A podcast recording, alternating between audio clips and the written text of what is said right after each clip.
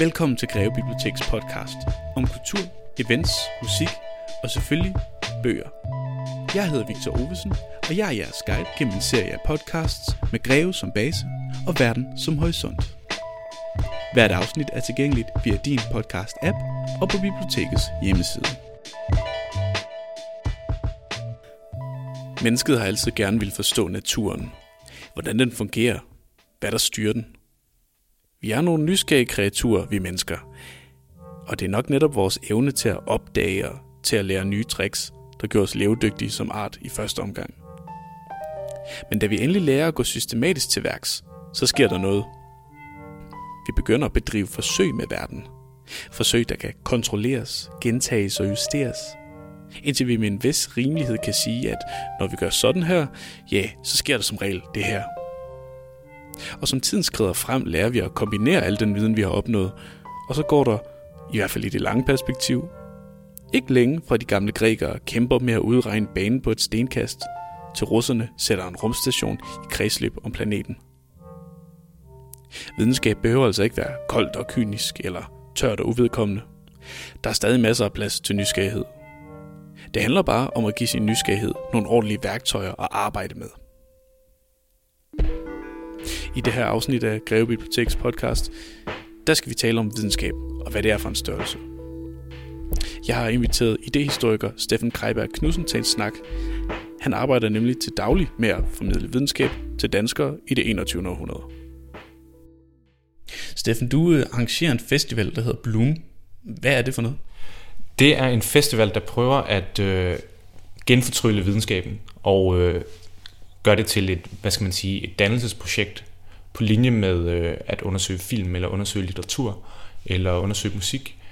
Simpelthen at give sig i kast med, øh, med at undersøge videnskaben og finde alle de fantastiske idéer, der egentlig gemmer sig i de forskellige videnskaber, og så ikke rigtig sådan bekymre sig om, hvorvidt det er astrofysik, eller om det er geologi, eller om det er marinebiologi.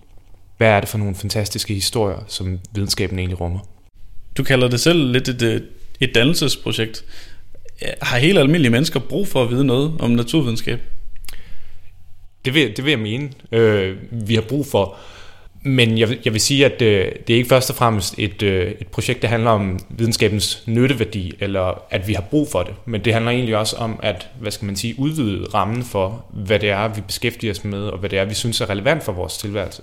Så det, det er måske mere en, øh, end noget, vi har brug for, et rummelighedsprojekt, hvor vi, hvor vi får nogle plads til nogle andre indsigter, end, end hvad der er økonomisk rentabelt osv. Er øh, helt almindelige mennesker, er de mere interesserede i naturvidenskab nu, end de var for, lad os sige, 10-20 år siden? Det, det vil jeg helt klart mene, ja. Det, der, er en, der er en tendens til, at, øh, at almindelige mennesker er enormt interesserede egentlig i uhyre kompliceret stof, og bare få, få forklaringen relativt en til en. Astrofysik er et rigtig godt eksempel på det, hvor, hvad skal man sige, tyngdegravitation og øh, neutrinoer og hvad skal man sige, supernovaer, alle de her mærkelige fænomener, som jeg heller ikke helt forstår. Vi er enormt glade for at blive præsenteret egentlig bare for den forklaring, som, som videnskaben har lige nu. Og det samme kan man sige med øh, rigtig mange andre afarter af, af videnskab, om det så er, øh, om vi er interesseret i DNA, eller om det er i dybhavets mærkelige øh, fisk, og hvordan de lever i symbiose med nogle mærkelige bakterier, for dermed at kunne få lys på bunden af havet. Så naturen er, som vi ved, vildt farverigere, mærkeligere inspirerende. Og videnskaberne er ligesom vores måde at sætte det i system, så vi kan forholde os til det alt sammen. Steffen havde også en litteraturanbefaling, nemlig en bog, der handler om de her videnskabelige metoder og tankegangs historie.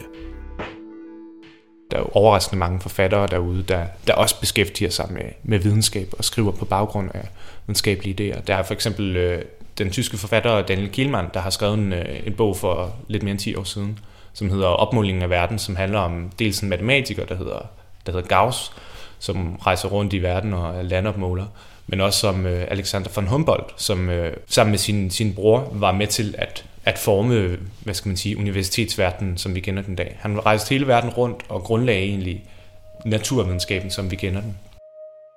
Lige til om morgenen stod han ved siden af kaptajnen og jagtog ham mens han navigerede.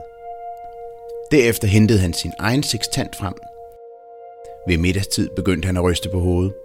Klokken 4 om eftermiddagen lagde han sit instrument til side og spurgte kaptajnen, hvorfor han arbejdede så unøjagtigt. Det havde han gjort i 30 år, sagde kaptajnen.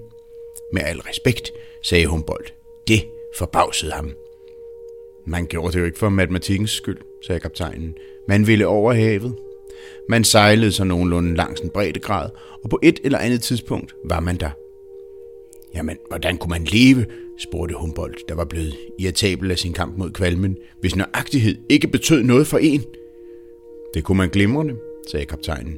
Dette var for øvrigt et frit skib. Hvis der var noget, der ikke passede en eller anden, måtte han gerne gå for bord når som helst.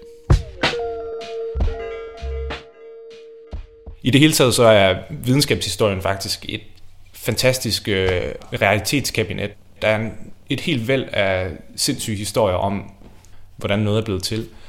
Et af mine, øh, hvad skal man sige, en af mine favorithistorier lige nu er øh, anekdoten om, hvordan man øh, lavede graviditetstesten. Det har ikke altid været, hvad skal man sige, et lille stykke papir, man tissede på, men det var faktisk øh, i starten af 30'erne, det var, øh, da man lavede de første, hvad skal man sige, industrielle graviditetstest. Det var, det var frøer, sydafrikanske frøer, man tissede på. Der var en, øh, en opportunistisk forsker, som fandt ud af, at øh, hvis man injicerede en bestemt type frøer med et hormonstof, som kvinder har, hvis de er gravide, så begyndte den her frø bare at lægge æg. Det, det, var, det var sådan noget, man begyndte at bruge i alle laboratorierne til, til at hvad skal man sige, undersøge, undersøge, om kvinder var gravide. Det har betydet, at man har taget den her frø med en hel masse forskellige steder rundt i verden, og egentlig skabt, en, skabt noget ubalance i forhold til, til de økosystemer, som frøer normalt indgår i. Så det er også det er sådan en, en sjov bagside af, af medaljen, kan man sige. Frøer er meget lokale. Der er vildt mange forskellige frøarter i verden, og de bor på en lille, et lille bitte frimærke hver deres sted. Så, så den her sydafrikanske frø er kommet rundt i hele verden, fordi den var, øh, den var en graviditetstest.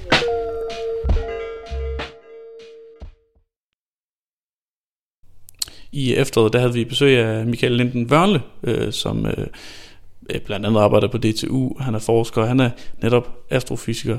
Øh, og øh, jeg vil gerne lige spille et, øh, et, noget for dig, øh, fordi han taler nemlig også om det her med at blive øh, som barn optaget af naturens verden. Øh, prøv at høre, om han kommer her. Michael, du er astrofysiker. Hvor sjældent et job er det egentlig? Jeg vil sige det på den måde, at det er jo ikke sådan, det vrimler med astrofysikere. Øh, normalt plejer vi at sige, at hvis vi har et, et pænt stort bord, så kan vi øh, alle os, der arbejder professionelt med astrofysik i Danmark, godt sidde rundt om det. Så, så det er ikke dem, der, der er flest af. Så hvis vi siger, at der er øh, sådan rundt regnet mindre end 100, måske snarere 50 aktive astrofysikere i Danmark, så er det nok ikke det halve galt. Kan du huske, hvornår den her fascination af øh, naturen og den fysiske verden, hvornår den startede for dig? For mig der startede den på et meget veldefineret tidspunkt. Det var nemlig den øh, 18. april 1982 kl. 21.30 om aftenen. Og grund til, at jeg kan sætte både dato og tidspunkt på, det var fordi, det var den dag, jeg blev konfirmeret. Og en af gaverne, det var en stjernekikker, og den skulle selvfølgelig prøves, øh, uden at jeg vidste særlig meget om, om astronomi øh, og stjernehimlen. Den første stjerne, vi kiggede på, den så sådan lidt underlig ud, nærmest sekskantet, da vi så satte lidt mere forstørrelse på, så øh, var det sådan en lille rund kugle med en ring rundt om, og det vidste jeg trods alt, at det var altså planeten Saturn, og i det øjeblik, så sagde det bare klik ind i mit hoved, og, og så vidste jeg altså, at det her, det var lige noget for mig. Er der et bestemt mindset, er der en sådan, er der en nysgerrighed, man skal være udstyret med, før man bliver god til det? Altså al forskning bunder jo i nysgerrighed et eller andet sted, så det gælder ikke kun for astrofysikken. Det gælder jo om, at man grundlæggende set synes, det er interessant at forstå, hvordan verden er skruet sammen. Når vi, når vi laver videnskab, så stiller vi jo virkelig et spørgsmål til naturen. Og det sjove ved det, det er jo, at, at vi jo ikke altid øh, får det svar, som vi havde regnet med. Måske får vi et svar, der er helt ved siden af det, vi havde regnet med. Men det er jo bare fordi, vi har stillet spørgsmålet forkert, kan man sige.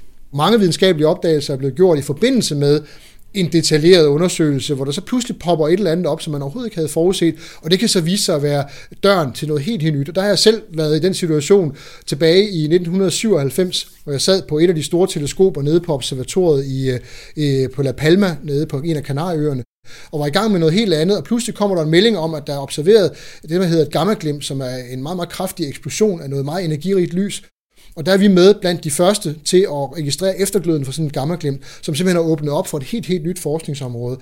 Og det kunne man ikke planlægge på forhånd. Der er man simpelthen på det rigtige sted på det rigtige tidspunkt, og er med til at virkelig starte en, en ja, lille revolution, kan man sige, inden for, for videnskaben. Hvad står allerøverst på din ønskeliste af opdagelser? Jamen, det der nok i virkeligheden er det allermest interessante nu, øh, det er sådan mit primære forskningsområde, det er øh, universets tidlige øh, barndom, altså Big Bang-teorien. Øh, og Big Bang-teorien kan ikke give os et meningsfuldt svar på spørgsmålet, hvad var der før Big Bang? Mm. Og det er jo i virkeligheden grundlæggende set det allermest interessante, fordi hvis vi mener, at universet rent faktisk er blevet til, blevet dannet på et bestemt tidspunkt, jamen så er det helt oplagt at prøve at finde ud af, hvad var der så før? Hvad, hvad var det, der lå forud for, at universet det blev født? Og, og det mangler vi simpelthen på nuværende tidspunkt øh, viden og indsigt til at kunne svare på. Vi mangler at kunne forene en beskrivelse af alle fire naturkræfter. Vi mangler stadigvæk at få tyngdekraften beskrevet, så den kan blive koblet sammen med alle de andre ting. Og det, det er virkelig, det vil være det rigtig, rigtig, rigtig store gennembrud at få tyngdekraften med i en samlet beskrivelse af alle naturkræfter, øh, sådan at vi virkelig kunne forstå verden langt dybere, end vi kan i dag. Ja, det var Michael. Altså, jeg er helt vild med den der øh, historie med øh, stjernekikkerten fra konfirmationen der. Altså, den, altså, han ved det helt præcist, ikke? Det, det er ret fantastisk, og han er jo hvad skal man sige, en smitten formidler. Han, øh, han er, øh, det er svært ikke bare at lade sig rive med, når han begynder at fortælle. Vi havde ham også med på, på Bloomfestivalen i, øh, i øh, 2017, hvor han også øh, lavede nogle vandringer, hvor man kunne, hvad skal man sige, øh, mens mørket faldt på, få en, øh, en stjernerundvisning øh, rundt i Søndermarken og, og se, hvad der er sket op for oven imens. Nu vi taler om nysgerrighed, kan du så selv huske et videnskabeligt faktum, som gjorde dig nysgerrig, eller øh, som åbnede for et eller andet, som du ikke troede var der? Ja, altså, øh, jeg, jeg kan huske den her fascination fra, da jeg måske gik i anden, tredje klasse, hvor jeg øh, var vildt fascineret egentlig af, af dyr. Jeg havde en dyrefase, kan man sige, og lånte alle de, øh, de bøger om dyr, som øh, skolebiblioteket havde. Men der var altid sådan den her, det her navn på latin, som jeg ikke forstod, hvad det betød. Jeg var vildt fascineret, jeg ville gerne forstå det, så jeg bad min mor om at gå over til naboen og ja, hvad skal man sige, hun var gymnasielærer, så hun kunne lære mig latin. Men øh, det, mente, det mente naboen så, at jeg var for lille til, og det, det mener jeg så stadig ikke, jeg var. Men, men det var ligesom også en, en, en, en søgen efter den her viden, ikke? Som, som på en eller anden måde er, er kimen til, til, til videnskab, og til filosofi, og til, øh, til, til hele, hele det her med at, hvad skal man sige, forstå, hvad, hvad det er for en verden, vi lever i. Fik du nogensinde lært latin? Jeg har aldrig, jeg har stadig ikke lært latin, kun sådan, øh, kun sådan meget lidt til husbehov.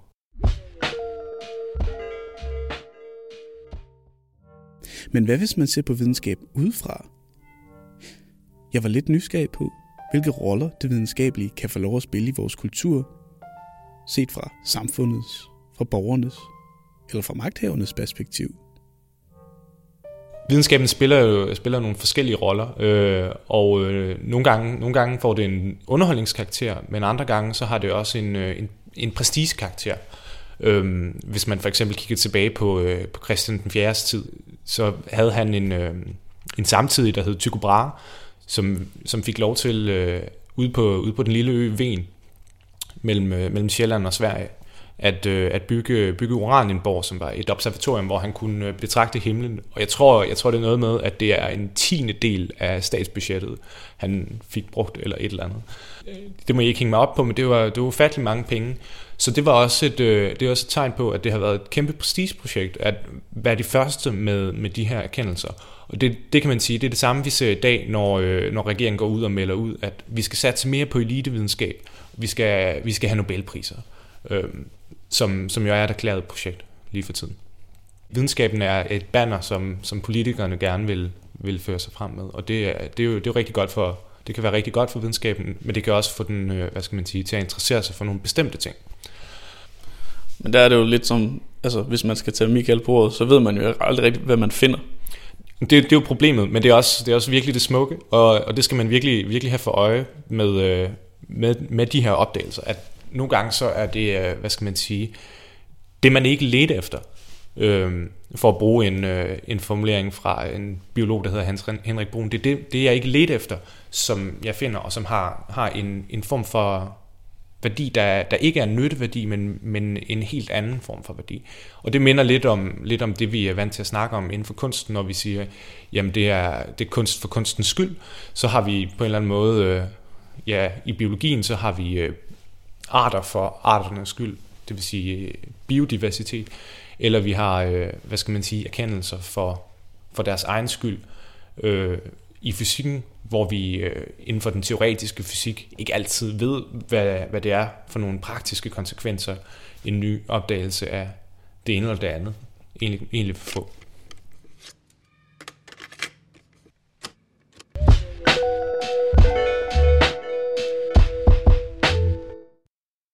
I Greve Biblioteks podcast, der runder vi altid lige digterkunsten. Og vi udsætter den for en tur på en rulletrappe, for at se om ikke poesi skulle kunne hamle op med lidt storcenterkaos. Steffen han havde faktisk et meget godt bud på en forsøgskanin, nemlig Rasmus Nikolajsens seneste bog, Tilbage til unaturen. Rasmus Nikolajsen er, er også en af de her virkelig, virkelig spændende, spændende digtere, som, hvad skal man sige, det er en, det er en ret, ret, ret finurlig øh, digtsamling, han har skrevet, og som han også vandt kritikerprisen for i 2017, men som egentlig øh, er skrevet i naturen. Så han har skrevet den på location, på nogle forskellige, for, forskellige steder rundt omkring. Og det, det bliver til sådan en, øh, en mærkeligt, øh, på en gang humoristisk, men også sårbar, hvad skal man sige, læseoplevelse, som, som er, vildt engagerende også. Og øh, ja, jeg, jeg kan virkelig anbefale at læse Rasmus' øh, Rasmus' lyrik. Den er, den er befriende. Jeg står her med øh, Rasmus Nikolajsens Tilbage til unaturen. Og jeg skal prøve at se, om den kan virke frigørende på min rulletrappetur. Havørne i svæv over saltstravnen. Verdens stærkeste malstrøm. Og spidse sneklædte fjelle som baggrund i fløjlsblåt søvnlys. I balance. Swag kommer jeg op med. Havørnen svæver swag. Og jeg kan ikke lade være med at tænke på, at verden nok vil være smukkere uden mennesker. Der vil blot ikke være nogen til hele tiden at sige smukt. Hele præmissen i Tilbage til unaturen er, at der er en kløft mellem naturen på den ene side, og så også mennesker på den anden side, med alt vores tænkeri og snak og sprog. Bogen spiller ligesom op af den romantiske kunst fra 1800-tallet, hvor man kunne bruge landskabsbilleder til at afspejle sin egen indre sindstemning.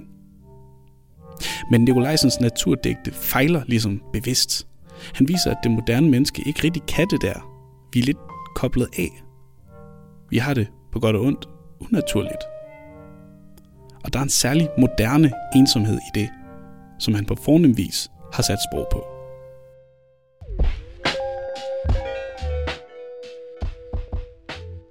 I afholder Bloom igen i 2018. Er der noget, du glæder dig specielt til at se?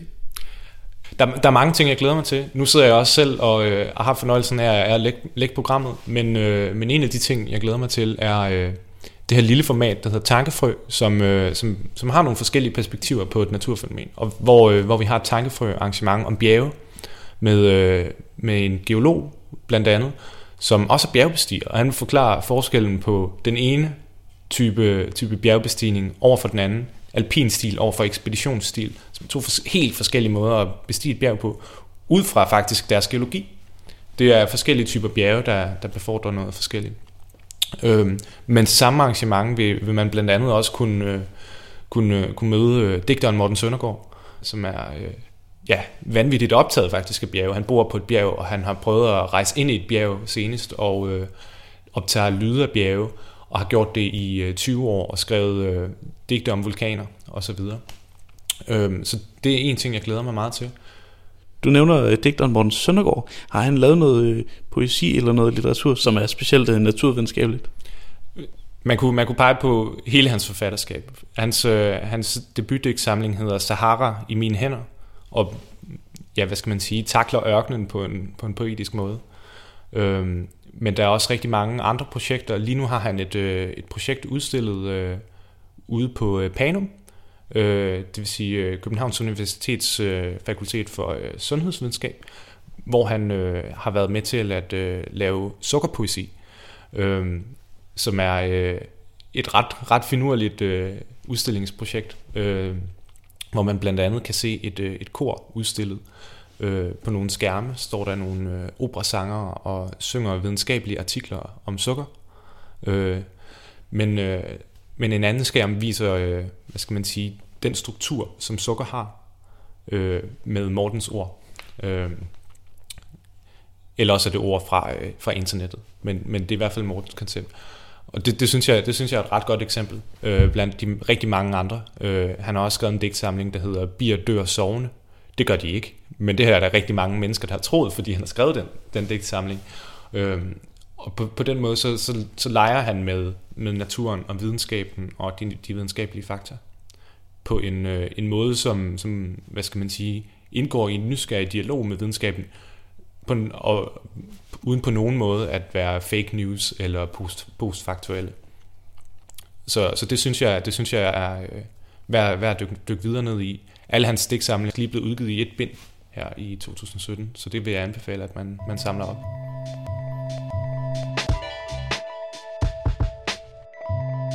Du har lyttet til fjerde afsnit af Greve Biblioteks podcast. Medvirkende var Steffen Kreiberg Knudsen, idehistoriker og arrangør af videnskabsfestivalen Bloom. Uddraget af Daniel Kielmans roman Opmålingen af verden, Per Kofods forlag 2007, blev læst op af Ulrik Stets Hilden. Dagens rulletrappedigt er fra Tilbage til Unaturen af Rasmus Nikolajsen, Samleren 2016. Til teknik og musik, Victor Ovesen. Tak for nu, og på genlån.